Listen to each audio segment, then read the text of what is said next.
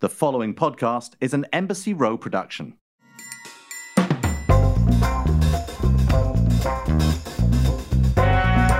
Diving right in is what we do on Shaken and Stirred. Welcome back to another week. I'm here with my co host, Tom Astor, who's talking to somebody off camera, but you can't see because this is a podcast. But I thought I'd let you know because he likes to whisper and have little secrets. Would you like to know what I said? I'd love to know what you said, Tom. No, you wouldn't. I'm not going to repeat it. Okay, well, whatever. I'm Nigel Barker. I'm in New York. Uh, it is a, a, sort of a beautiful fall day and time of the year. We've actually, this might be the nicest day we've had in a long time here. I'm looking outside my windows and it's beautiful. In fact, it's inspired my drink today. But before I get on to my drink, Tom, what are you drinking? I'm drinking an appletini. Oh, Yeah, I was showing it garnished with an apple.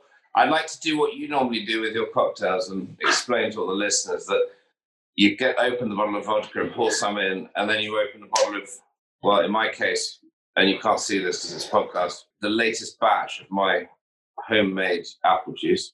very nice bottle that's in. You put your apple juice in bottles. That's why they're grand. Yeah, well, do you expect? I know. Put it in a shaker with some ice, mix it, pour it into a glass, and drink it. So do, do then- people generally and- say, And, and then remember that you've got a podcast to have to do it again. And then remember again, podcast getting even closer and doing it again. Anyway, chin chin. before we chin chin anything, um, let me tell you. Oh, by the way, No. sorry, I just say garnished? You can see on top of my drink with a slice of apple from my orchard. No, I love it. I love the fact you you've actually bottling your own apple juice, but in a glass bottle, no less. It looks like a bottle of wine. It's not alcoholic, though, is it? This is non-alcoholic. This is just apple juice. Not straight up, totally kind of organic from the tree to the press into the bottle back home. And absolutely fabulous. Looks amazing. Well, like, as I mentioned, I've been inspired by the sort of beautiful foliage that's going on here, the fall foliage, the oranges, the reds. I, I've been, I guess we've already started to talk about Thanksgiving and and you know that time of year. And I, I, I built a fire outside today as well, so I'm really kind of getting into the spirit of things. I thought, well, I wanted something kind of warm and yummy, and I was looking up kind of fall cocktails, and I came across one called the Scotsman's Vacation uh, which is a rather fun name. And it's I've made it with uh, a Balvenie, um, the 14-year-old Balvenie whiskey, uh, which is, I guess they they cask it in Caribbean casks. They call it. It's, it's the Balvenie Caribbean cask 14-year-old whiskey that I used. And I love Balvenie. I've always been a fan. My mother's been bringing me bottles for years when she comes through duty free. She lives in Scotland, as you know. And um, I've never actually had this one before. This is a new one she got me, but it, it's really kind of delicious. It has the sort of vanilla undertones of a Balvenie, but then the Caribbean cask, they're actually old rum casks from the Caribbean. So you get that spicy rum flavor um, into the whiskey as well. So it's a kind of a mixture of a, a whiskey with a, a sort of a spice undertone to it. So rather delicious. And the Scotsman's Vacation is paid with this about one and a half ounces of the Balvenie, Oloroso sherry, three quarters of an ounce, Angostura bitters. I put a couple of dashes in there, a lemon twist. Um, and here's the fun part, and it takes a bit of preparation. So I did, started this yesterday, this cocktail, if you can believe it, because I made it. I made a simple syrup using toasted coconut. So I got coconut flakes that I bought in the local supermarket. I spread them on a, on a toasting sort of sheet, put it in the oven, toasted it for 45 minutes, came out toasted brown, put it in the boiling water, poured in the sugar, and it's equal parts a cup of sugar to a cup of water, boiled it down, made my simple sip, strained it through, put it in the fridge, cooled it, and used it today. And it's now got this delicious coconut taste too. So how about that, Tommy boy? Cheers, mate. Sounds very labour intensive, chin chin. Mm, delicious though. I don't really prepare my drinking, I just drink. and you are very, very good at it. Now, before we get on to our guests, some booze news. There's a little bit of booze news. Now, you told me you've got a bit of booze news from the UK. I got a bit of UK business. Again, we're not really allowed to mention lockdown and all that stuff, but a guy called Peter Wells, who was from um, Bedford, and he was a great great grandson of, of a founder of a brewery, uh, the Wells Wells and Co. 2017, he sold his family, his 150 year old family brewery, to Marston's, which is a big big company over here, big brewery over here. Charles Wells was the brewery, and he sold it for 55 million quid in 2017 he was being squeezed out of the market by these mega mega breweries, and he's decided to sink 14 grand of his own money into restarting another brewery to sort of more akin to the small brewers that are kind of up and coming. But he has the basically when he hit the, the start button, we went into lockdown. So this is a guy, probably the only person I can think of who's starting a massive company and hasn't put stop stoppers on it during lockdown. Could have been perfect timing in a way, really. I mean, it's both difficult but also perfect because if you're going to pivot, pivot at the beginning of, of a lockdown, so you could be perfectly positioned. Because when you look at the alcohol industry, all there have been booming sales in home sales, right? But not booming. Obviously, the restaurant industry is kaputski, so they're not doing any of the the bars, the nightclubs, the restaurants, which has really made very difficult for a lot of alcohol businesses, especially the ones which were designed to sell to bars. The guys who were selling online, the guys that were selling to people in their homes, they've done enormously well. That portion of the business has done very well. So if he is able to position himself and market and not have the, the, the infrastructure having to sell to restaurants and all that kind of it, it that bit, it could have done very well. But also, what we had, and for my business that I've got here, which has come a grinding halt, my wedding business, which I've got here, we use a big brewer. We use called Greene King, which is one of the bigger brewers in, this country. And when the whole in this pandemic started, they actually said they'd take back all unused beer that is sitting, you know, that is sitting around. I mean, unopened. I think we had fun at the beginning of lockdown because we had these kind of kegs of beer that we'd opened that we, we obviously realized needed to be drunk. So we had a we had some social isolating bubble, whatever it's called, um, fun with that. And um, and the rest of the stuff that these big breweries they took back and will replace as and when you need them. So I don't quite know where who came up with that idea, but I, I would imagine he's been sacked because it's very it's business point, not I mean, you know, it, it, was everybody, and a lot of beer got just t- literally tipped down the drain. Uh, it's a tragedy, travesty, even. I've got a little bit of booze news too. I'm going to jump on, which is rather fu- kind of funny more than anything. But as you may well be aware, the Supreme Court sort of process is happening here. We are trying to confirm a, a new justice. Now, you may remember when Kavanaugh was was confirmed, he talked about how he liked a beer, and there was a whole sort of mention of his beer drinking and what have you. And now we have Amy Coney Barrett, Judge Amy Coney Barrett, who is basically going through her confirmation process. And um, she was being interviewed by Senator Blumenthal, who's a Democrat. And he mentioned that he hoped that Barrett had rested up after her marathon session of questioning the day before, of which Barrett admitted that she had indulged in a drink to unwind.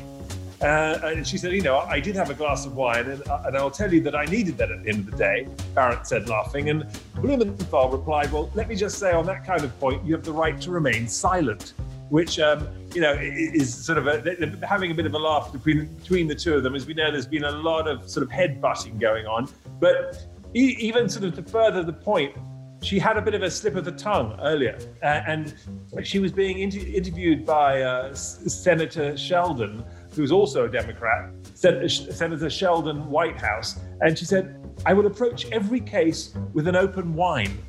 I mean, open mind.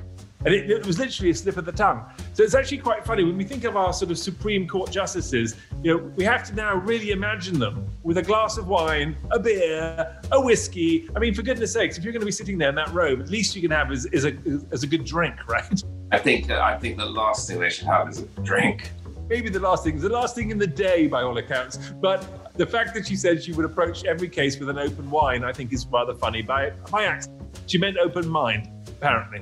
And, and I will say, I'm picking up on the fact that she said she needed a drink at the end of the day as opposed to wanted one. Yes, well, hey, you know, don't quote me on that. I wasn't there. But uh, as I say, and actually, we have a, a, rather wonderful guest on today, someone who should be rather exciting for you, Tom, as you are a bit of a country buff. So let me introduce this wonderful guest of ours. Now, I had the pleasure of introducing our guest this week at the Hopeland Gala last fall. And Hopeland Gala, by the way, for all of you out there, is Deb Furness, Hugh Jackman's charity. The extraordinary thing. We'll talk about them and, and what they do, but they, they're incredible with adoption and with for children and for families. And it's one of the most amazing uh, foundations I've ever worked for. Now, she's been recording country music for over a decade. But this year, perhaps because of the zeitgeist of our times, she has made a long awaited splash in the country music scene, recently becoming the first Black woman to give a solo performance and sing her own music at the Academy of Country Music Awards in its 55 year history. Please welcome the brilliant and talented Mickey Guyton. Mickey, so lovely to have you. Ah, what an introduction. And you are absolutely right. The Hopeland Gala is one of the most amazing things I've ever been a part of. It's such a beautiful, beautiful foundation. Well, you made it, eh, you know, extra special, and you know, I, I didn't. This is the thing. I mean, this is why it's rather exciting to talk to you now because that particular evening, you know, you even spoke about your desire for chil- to have children and to have a family and to start a family, and you know, and here we are, sort of fast forward, you know, like seven, eight months later, and you're not having an alcoholic drink with us, are you? You're not having a cocktail. I'm and, not. And why? Well, I'm I'm having a mocktail. It's an Italian soda, but I'm pregnant. I'm having a baby. Hey. well, congratulations. It is wild, let me tell you. This is a very different feeling that I've ever felt in my life. It's a miracle. What makes it even more special, again, my husband is adopted.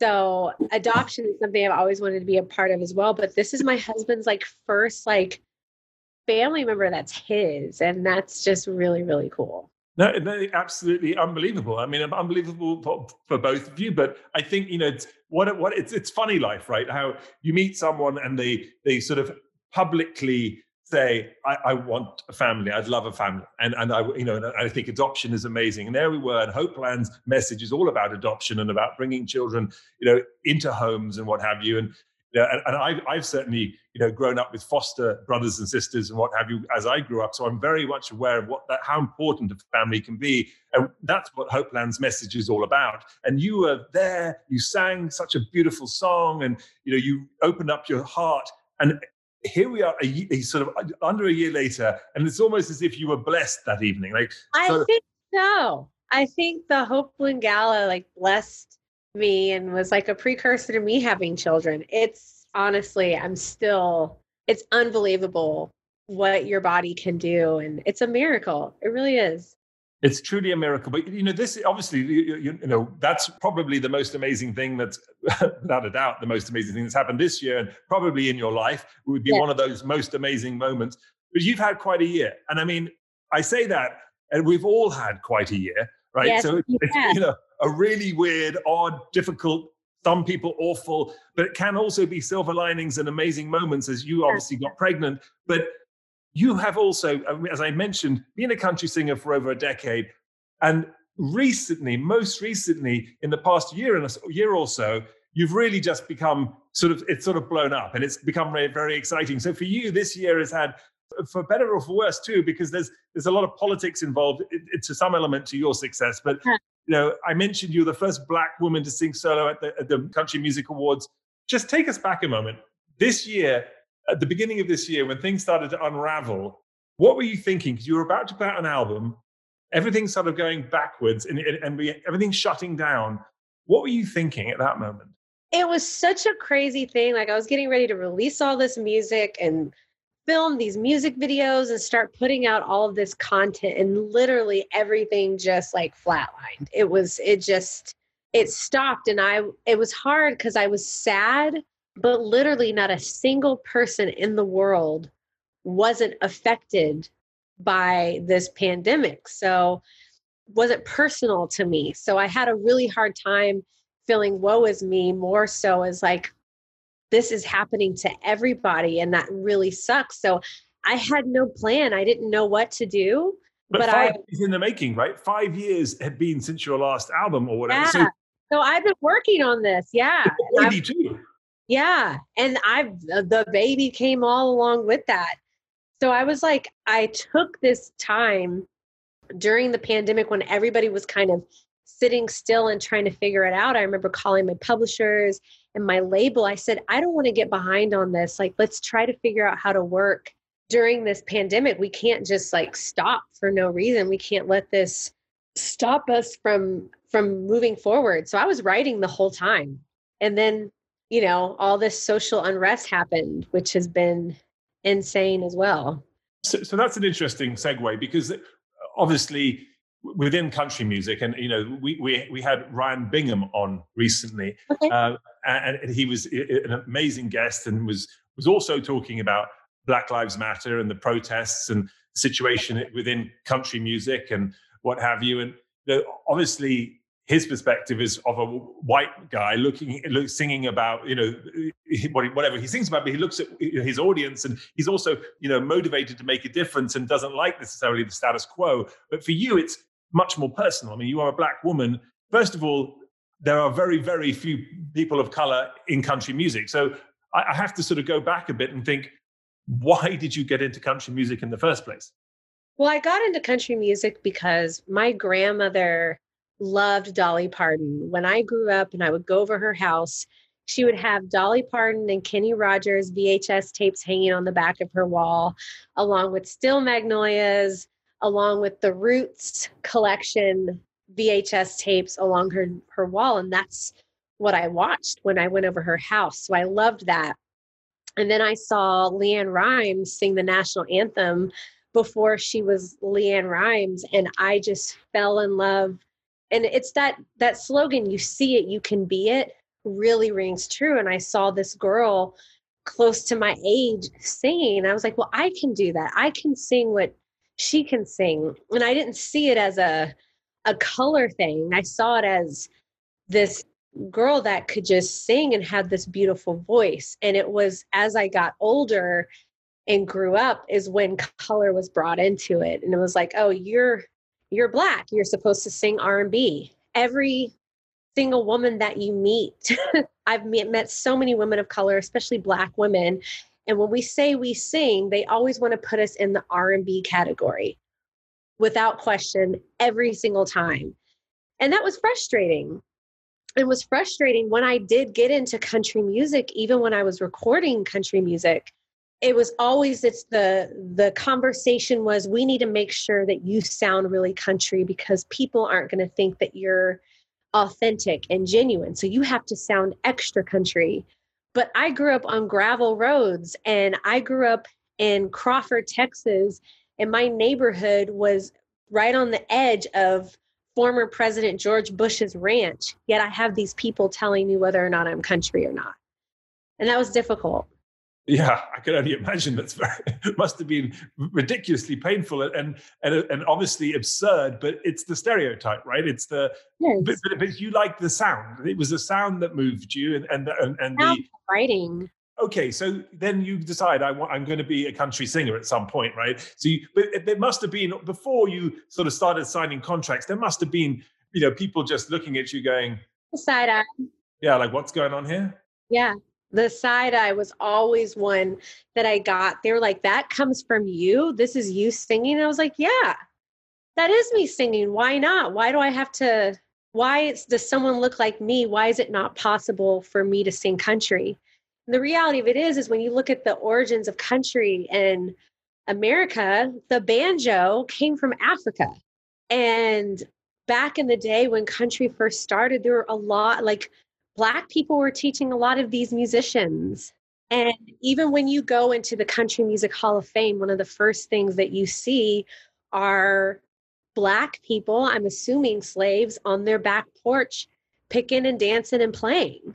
That is very interesting. I think that's a very, very important sort of statement, actually. I think that just in general, I mean, I think we all so often, you know, we forget exactly our roots, actually, don't yeah. we? We forget where things came from and we, we we assume that because of somewhat because you know people take things they adopt things and they decide it's theirs and they they you know they even someone like Elvis Presley you know his music is, has so many black undertones to it and, and he'll admit it but it's sort of people often will will just forget about where he got that from where that soul came from right?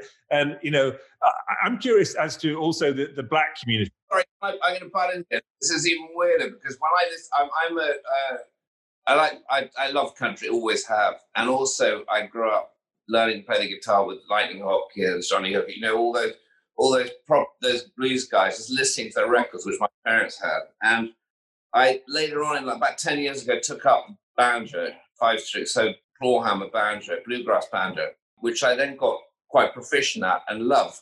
And I always kind of, you know, you always listen to country music, you listen to that sort of stuff, and you're slightly thinking it sounds quite Irish jiggy and everything. But until this minute, and as a banjo player, I can hand on heart say I hadn't forgotten where the banjo came from. I actually didn't know that.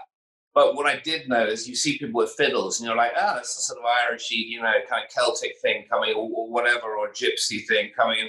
But actually, I didn't know the banjo was from Africa, and I'm very pleased I know that now. Yeah. No, it's absolutely amazing. Yeah, it is.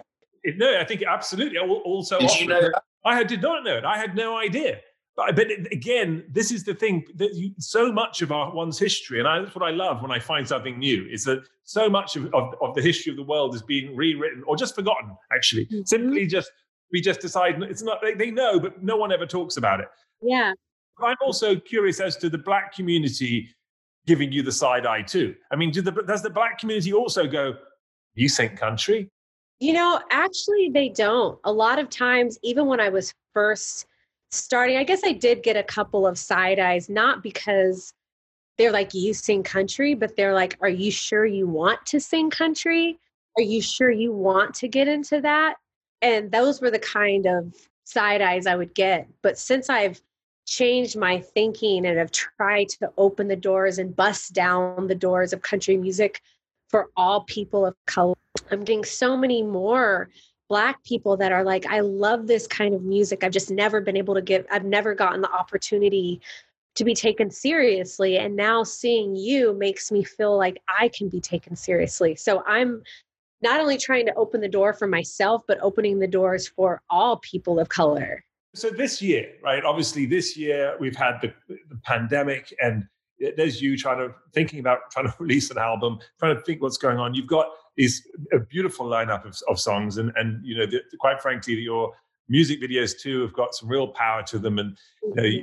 everyone out there has to check you out at mickeyguyton.com because they're, they're beautiful the videos, and I'm sure they're elsewhere on YouTube and everywhere else. But there's obviously we've had a lot of unrest and for obvious reasons. I mean, quite frankly, the fact that it hasn't happened earlier is, is more shocking, perhaps, than the fact that it happened now. But quite frankly, thank God it has. And Black Lives Matter and the protests that have not just rocked this country, but all over the world, um, have, have, resonated. Obviously, for you, you, know, you have a, you had a song um, called "Black Like Me," uh, and now this is a song you decided to release early because uh, during what was happening. So tell us about that moment when you started to see what was happening in the country and the, the sort of the contemplation of I'm going to release this song. Yeah. Well, first of all, the song Black Like Me, I wrote this song based on a book that I'd read in college about a white man named John Howard Griffin who, through radiation, darkened his skin to look like a black man. And in the 1960s, he went to the deep south to see what it was like to be a black man in America in the 1960s. So he truly stepped in someone else's shoes and sacrificed his life because he ended up dying from skin cancer. And to see someone white have a completely come out and have a completely different perspective because he really stepped in someone else's shoes. Like he went from being accepted in society and safe to being fearful of his life and um, and just from changing his skin color.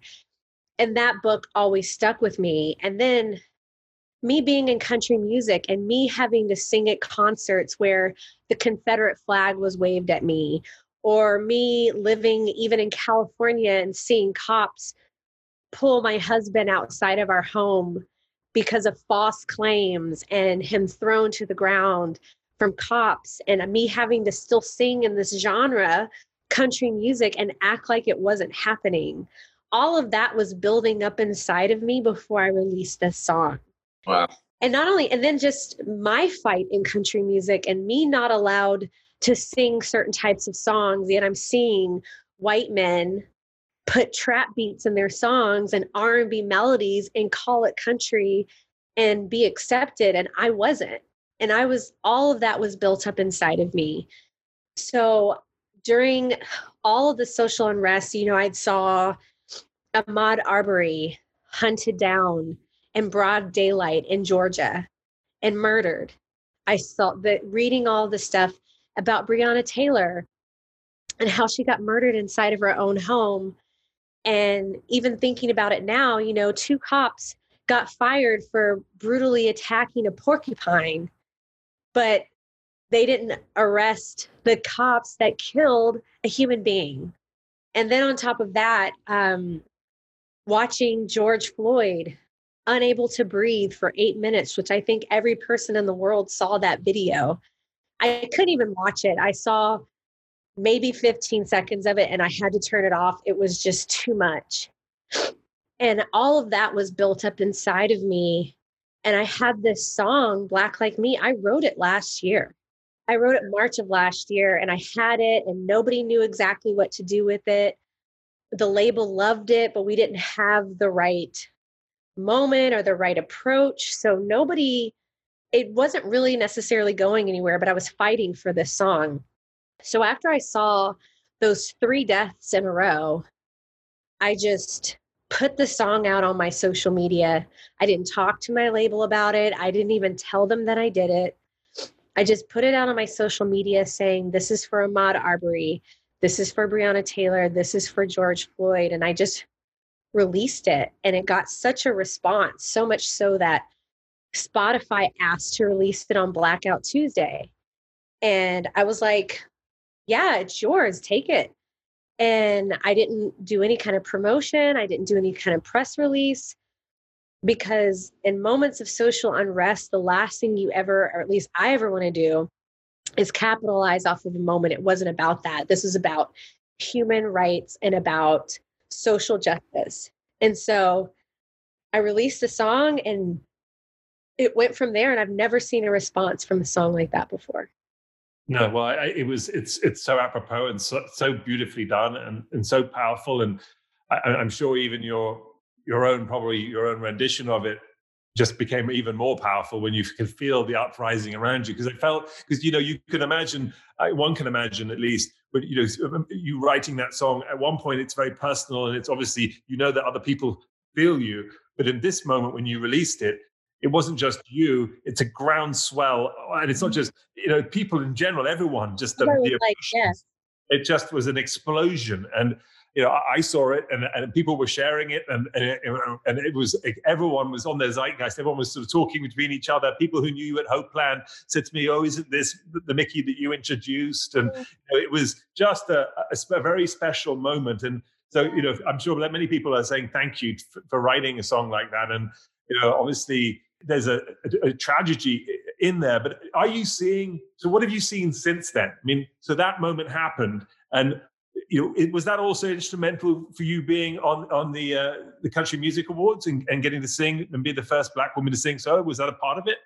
Actually, it wasn't. So I had released another song this year, another very polarizing, social conscious song that was not my intention. I was just writing about my feelings, but it's a song called What Are You Going to Tell Her? And it's about the oppression of women. And there's so much oppression of women in the country music world was my initial inspiration but it branched out to be every woman because it's still the oppression of women is an is an, a, a pandemic in itself. And i'd sang this song we were getting ready to release that song this year and then the pandemic happened so the acms had heard this song and they asked me to perform that i was supposed to perform it in april and they still honored that this year. Keith Urban accompanied you. Yes, as well on stage, which was amazing. And by the way, this song doesn't strike me as being sort of the most country song either. I mean, it's yeah. sort of a beautiful kind of love song ballad type vibe to it, and you listen to it. I, I was just sort of swept away. It, it doesn't even have necessarily a, a, reoccurring sort of melody. It sort of has yeah. its own just just a song. It's a beautiful yeah. song. It's just a song. There's no genre attached to it. It's literally just a song that poses a question of how do we make the world better for our daughters? The world is what it is right now, but how do we make it better for that seven year old little girl that wants to sing country music right now? What are we going to do to make it a safer industry for her? That's kind of the questions that the song was asking. Yeah, it enabled me to sing at the ACMs. I don't remember where I was going with that. I'm so sorry, y'all. No, of course. I think you know when you we mentioned that you were the first black woman to mm-hmm. perform which in itself, I mean, not surprising, but some, but surprising, right? It's a sort of one of those you're not shocked, but God, how shocking! I mean, you know, it's sort of outrageous more than shocking, I guess, maybe that that it hasn't happened before. But you know, you, when you did sing it though, you you were singing in the pandemic, so there was no audience, right? There was no audience. So, what? Just for a moment, explain, you know, describe to people what that's like from a performer's standpoint before we get into the actual kind of the rest of the questions on that. But I'm curious, yeah. how was that feel for you? Well, first of all, I was still nervous because Keith Urban was playing with me. And that I had to get over that because, you know, he's such a legend and his wife is Nicole Kidman and he's just one of the most amazing musicians. And I remember turning around looking at him and his hand was shaking. And I was like, What are you doing nervous? I'm the one that's supposed to be nervous before this performance. And then when he started playing and you look into the audience, it was actually a very somber moment. Like I knew I was singing in front of people, but it still just showed the state of where we are as a country, as the state the world is actually in, that this tiny virus has stopped us from being able to be humans with each other and to hold on to each other and to be in the same room as each other. That was really sombering and very sad for me. No, I'm sure. Yeah. There's a part of me though that is it a I mean, I just know there's a large part of all of us, I think, that is very angry with what's happening in the world right now in yeah. general, right? And you know, this is a question which, you know, I mean, in all due respect, but you know, I wonder, you know, had there been an audience full of your peers there listening to you as there should have been, what the reaction would be, and I'm sure perhaps they would all be politically correct and all you know, cheer you on, maybe give you a standing ovation, what have you. But uh, is that really how they all feel? And I and I perhaps shouldn't say that, but I I feel like I have to say it because I there's so many bigots out there, there's so many racists out there, there's so many people who are opinionated and within the industry as well as outside of the industry, not just people who listen, but people who write this music and sing it too. And I'm curious as to when you look into the audience in general, you mentioned earlier you've been at concerts of your own where people wave a Confederate flag in your face. So, do I mean, is it almost a blessing in disguise to have no audience, or if you had looked into that audience of your peers, do you think they would have all been looking back at you saying yes? Yeah, I think some of the peers would be because one thing I did experience when I walked off that stage, I didn't realize the historical aspect of it. I just saw myself as a country singer getting this opportunity and walking off. I did see a lot of my peers swarm around me and lift me up in that moment. And that was something that was truly special that I have not ever experienced. To answer your question, though, I don't think all of the peers up there feel that way about me. No. Right. I don't. and, and, so, can, I, can, I, can I just, sorry, it's a thing I've just crossed my mind. Two firsts here. It's the first uh, black woman to sing at the Country Music Awards. And my great grandmother, this is pretty unconnected, but so similar. My great grandmother was the first female MP, member of parliament in this country. Wow. Very similar scenario, right? You're looking around, and actually, a lot of your peers don't really disagree. I mean, a lot of the men she's been friends with were really disapproving. A lot of women were disapproving, you know, of this. Like, hang on, a woman's place is, you know, not doing what you're doing. That's a man's job. And, and she just went straight in and um, by all accounts, was a real pain in the ass. She kind of stopped and started talking to the wrong person and didn't follow the protocol and super feisty and just did her own thing and went in there. And at the time, people were really freaked out. I mean, this is, it's exactly, it's, it's completely different the story, but it's complete power. Yeah. It shows that you need trailblazers. I mean, ultimately, someone like yourself is blazing a trail right now, and we need more people like you. And, and that was one of the things I was also curious about is within country music, are there people in your footsteps? Are there more black performers in country music? I mean, uh, uh, do you see that happening? Yes, there are some men. There's a guy named Kane Brown. There's a guy named Jimmy Allen who recently asked me to do a duet with him that's on his album that I've gotten to sing with. But there's not nearly as many as I want to. But that's when I realized the power that I have and the position I have. I've been in Nashville for a very long time and I've made a lot of connections.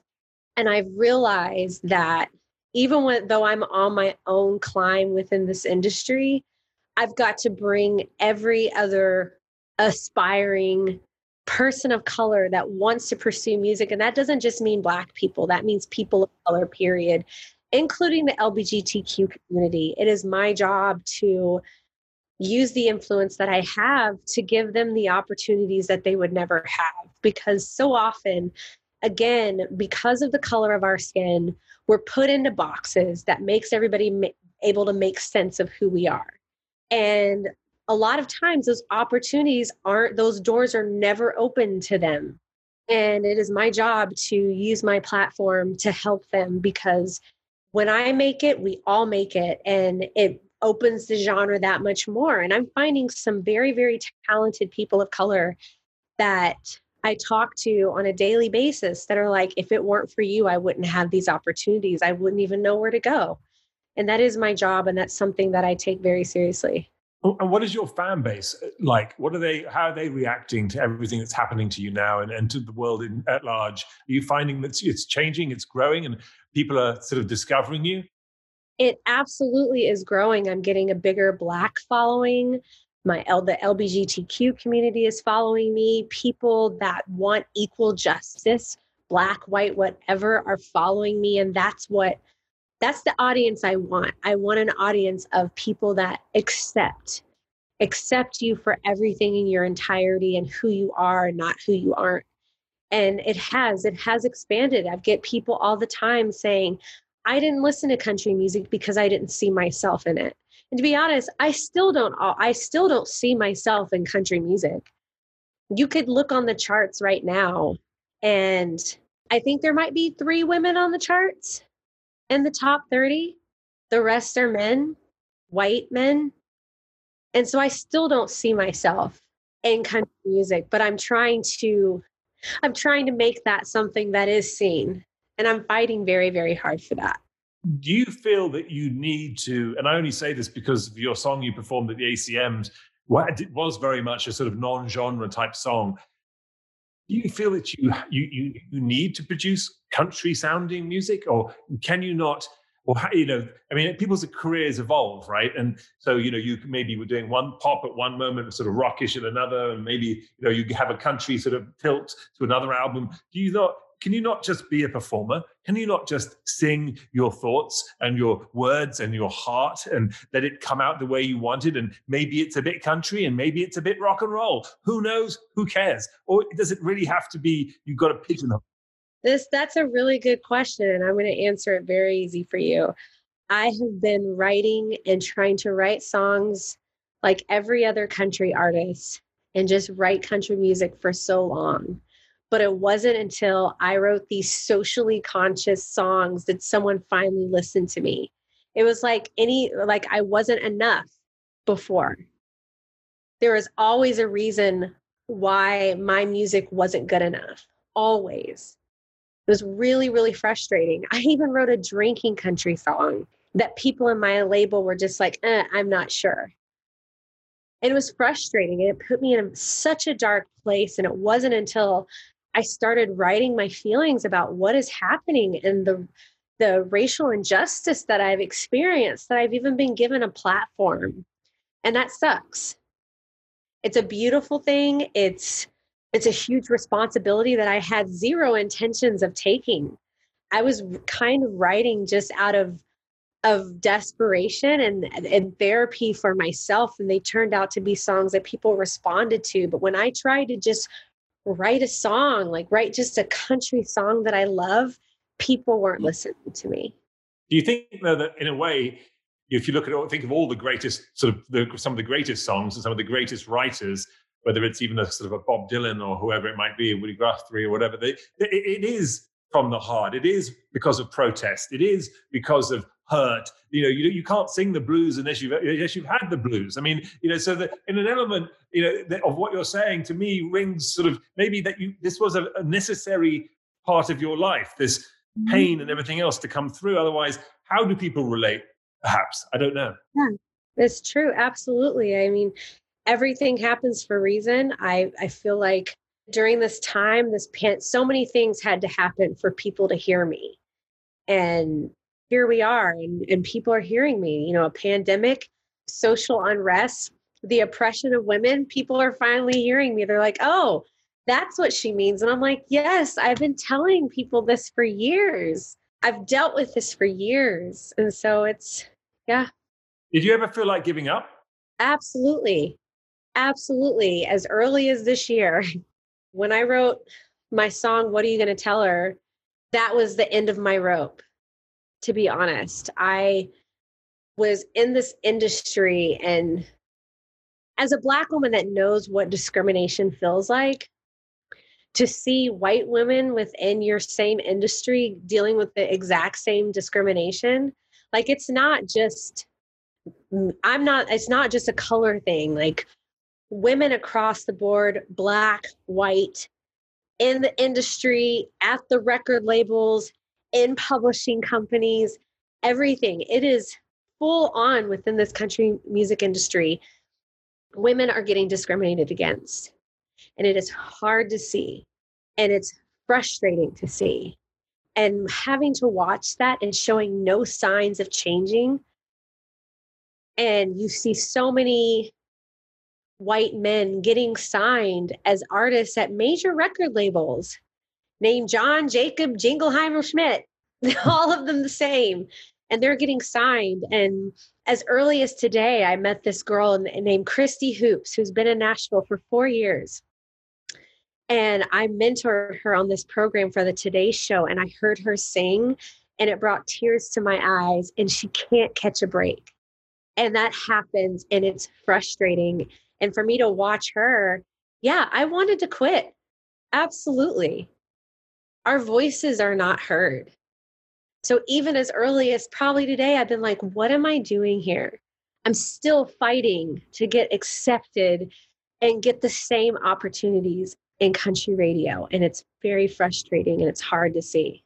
And is that because you're not getting played by country radio and, and by and by sort of the disc jockeys out there and what have you who are not simply putting your music on uh, and or you know is it a combination of you know the audience itself why are they so you know adamant on listening to men singing for argument's sake? I mean you know, why why is that the that they they specifically just want to listen to guys singing? I mean it seems like a strange situation. It's a very strange situation. They say you know country radio, they do research, but it's 2020. You're calling people at six o'clock while they're at dinner and asking them to listen to three songs or and and hear the ones they like. Like that is not. I don't know. That's ancient to me personally.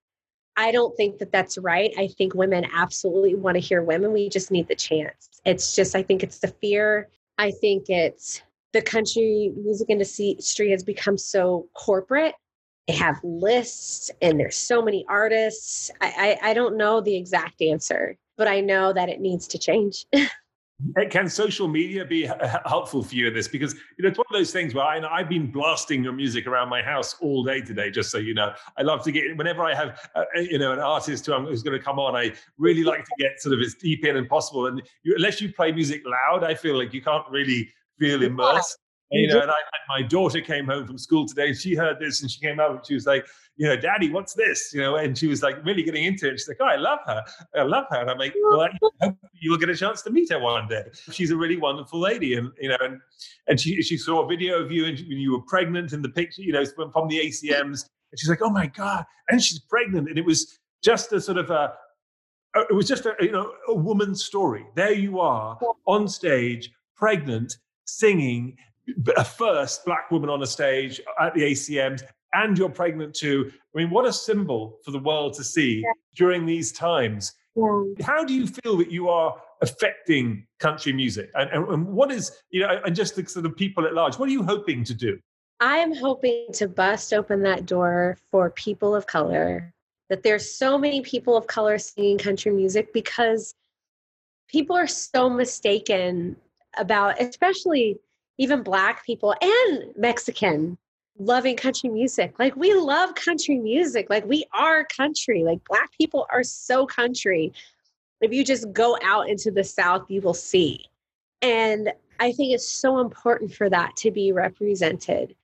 And that is a huge goal of mine is to give black people an opportunity to sing whatever kind of music it is that they want to sing and it doesn't have to just be r&b and it doesn't just have to be hip-hop my wife is from alabama and she's from fairhope alabama right, down, right down on this and my wife is chinese so you say the, the, the, the black community, the Hispanic community, Chinese community. The point is, is that it doesn't, you know, this is the thing. It's it's not a, a color at Mhm. all, right? It's people. And, Mhm. and, and that's the thing. It's sort of, and if you listen to my wife's father, who's fully Chinese, 100%, he literally, if you heard him on the telephone, you didn't see his face, you'd think he was Elvis. Yeah. And, and sounds like Elvis, and it's you know it's it, but because you know it's it's not about the color of his skin; it's just about who he is as a person. And he grew up down there, and he loves all the things like anybody else does in Alabama, and Mhm. of course, and he hates all the things that, he, that everyone else hates about Alabama too, right? Yeah. So, but it's the same time he he he loves being there, and he doesn't leave. You know, so often people are like, "Well, why don't black people leave the South?" If they don't like the South, or why don't they leave? Because it's your home. It's because where it's where you're from, and you love the food, you love your family, you love the weather, you love the place, you love the smell, you like the fit. You know, the, of course, you know, but leaving and running away is not the way, is it? It's you've got to stick around and fight. You've got to stick around and fight. And that's why I'm still here. Can I bring up one of the most famous black country singers of all time, Charley Pride, Yeah. who back in the 70s was forging the same path, was, you know, getting, was a country singer. Yeah. You know, and I love the fact when you're sitting there going, just go down to the south, you know, black people are country, you know.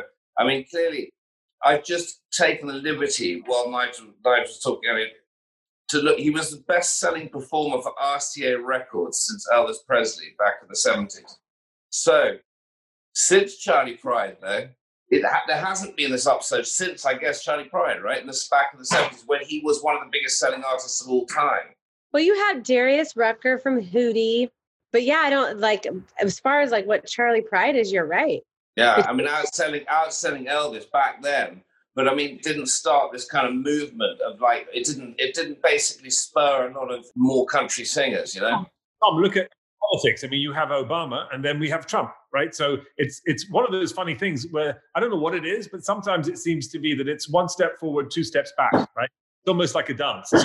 It's almost like we're dancing. It's sort of what's going on. with People, you know, but but it seems too like you have someone like who becomes so famous, so successful, and then there's a knee jerk reaction of people who go like who are terrified and do all they can not to to, Yeah. to go, or, or they think you're a token.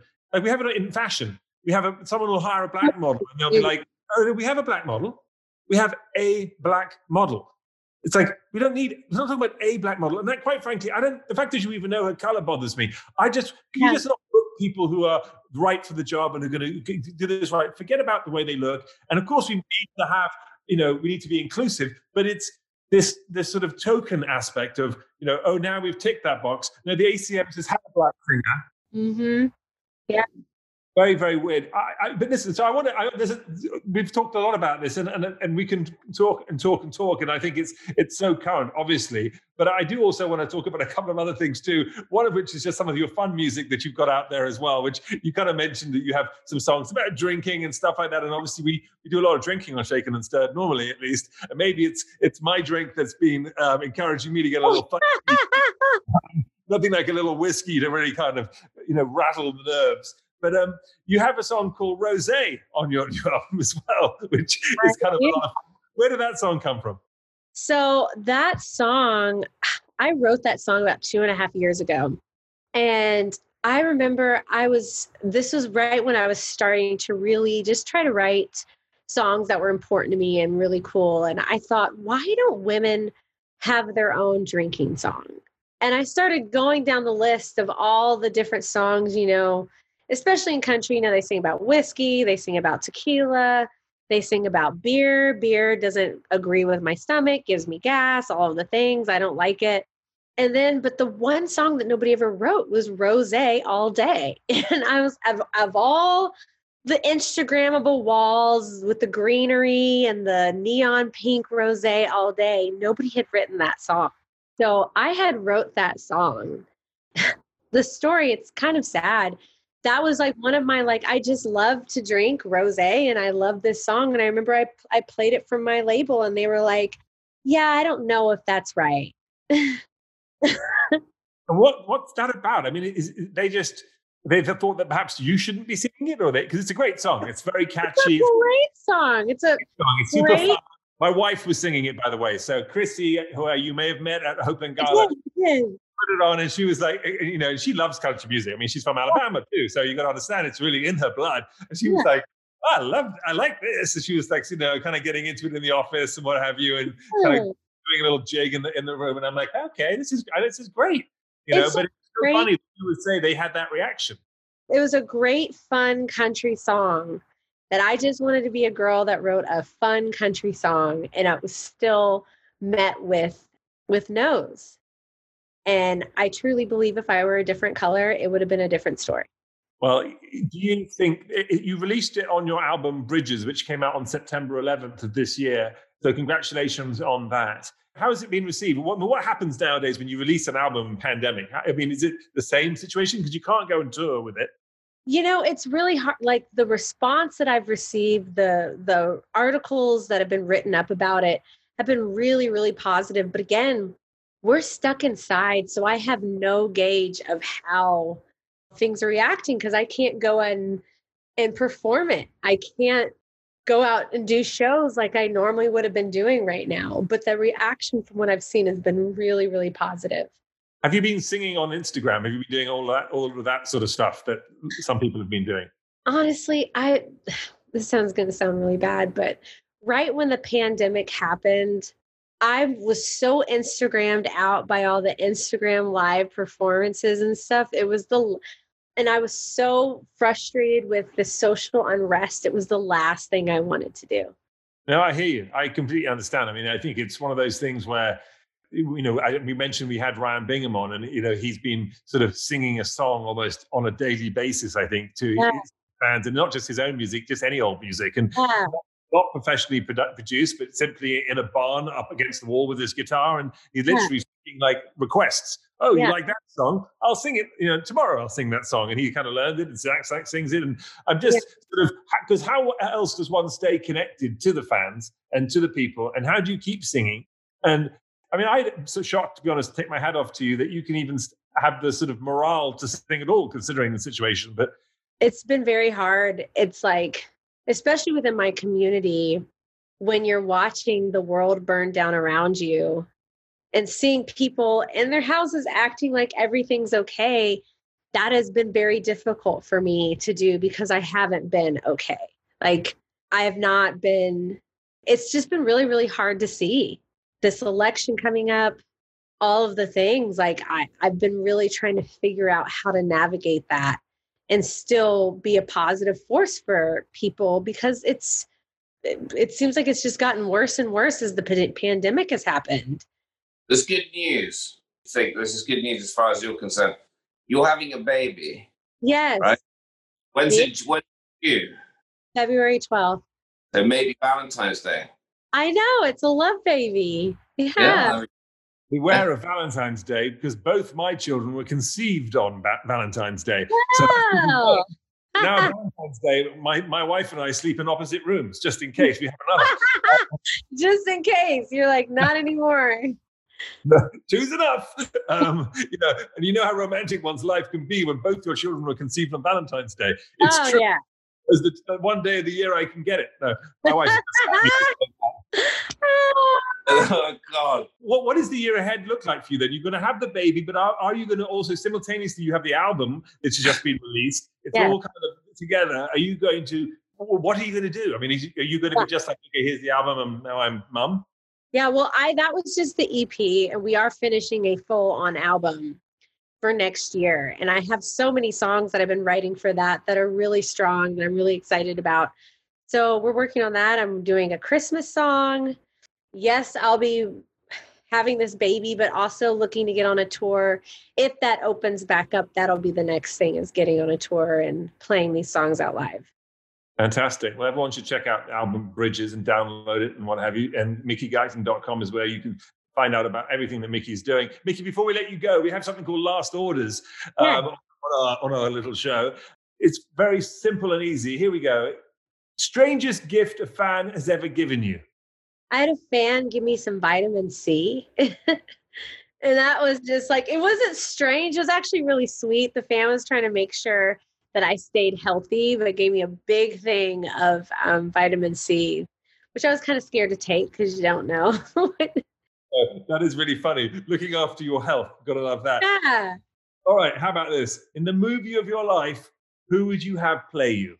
There's so many new actresses. What's the one actress that plays in that show Hollywood? Laura Harrier. She would play me. Laura Yeah. Harrier. You know what? I love Laura Harrier, and actually, I know Yeah. Laura Harrier. So Laura Harrier goes to the- the gym that I have called the Dog Pound. Oh, She's a beautiful actress and wonderful. yeah. I should keep up with what she's doing. That's she's fantastic. You have to watch that show Hollywood. It's really, really good. Yeah, no, she's and I've actually photographed Laura before. Yeah. What gets your goat and what floats your boat, Mickey? What floats my boat is organization, you know, everything happening. You little OCD, are you? Just, ah, I guess so. I guess so. Especially during this pandemic and learning how to organize stuff. When it's organized, oh, that floats my boat. What gets my goat? When people act like you're inferior to them, that's one that will get me going. And I have seen that a lot. Oof. Yeah. especially in Nashville. I've had that see you in five look where it's like, okay, I see you. That's Uh, what I do. okay, yeah, we hear you there. All right. if country music didn't work, what would you want to do? What would be next? Um, I would definitely do something in the music business, artist development, management, even voice lessons. That was something that I thought about having before music started happening for me. I was like, oh, I'll be a vocal teacher and help these artists figure out how to get into the business. And that was something I would do for sure. Maybe even start my own record label now that I know that I'm pretty good at doing their jobs. There you go. Watch out, guys. National. About that. We're going international right here. Yeah. Love that. Okay, and finally, shaken or stirred? It depends on the mood. Sometimes it's stirred, sometimes it's shaken. Yeah. That is a lady's prerogative, and we like that. Yes. You may be both. You may have a little bit of this and a little bit of that. a little bit of this, a little bit of that, a little bit of shaking, a little bit of uh, stirred. I, I, I feel a country song coming on. Yes. You feel like writing a shaken and stirred song for us. By all Yes. means, you know, we, we would be I'll give you 10%. I'll give you 10%. fantastic. I'll even come and shoot the album cover for you. Yes. Yeah, How fun would that be? Yes. It'd be awesome. Mickey Guyton on Shaken and Stirred. Thank you so much for, for bringing it, for being passionate. And I understand that, you know, you've got your family around, you're in your bedroom right now. I feel like, wow, I'm in Mickey Guyton's bedroom. Congratulations with everything. Good luck with the baby. And we hope to see you really, really soon. Thank you so much. Thank you very much for listening. That is Shaken and Stirred. We will be back next week with another podcast and another fantastic guest. And uh, stay safe. See ya.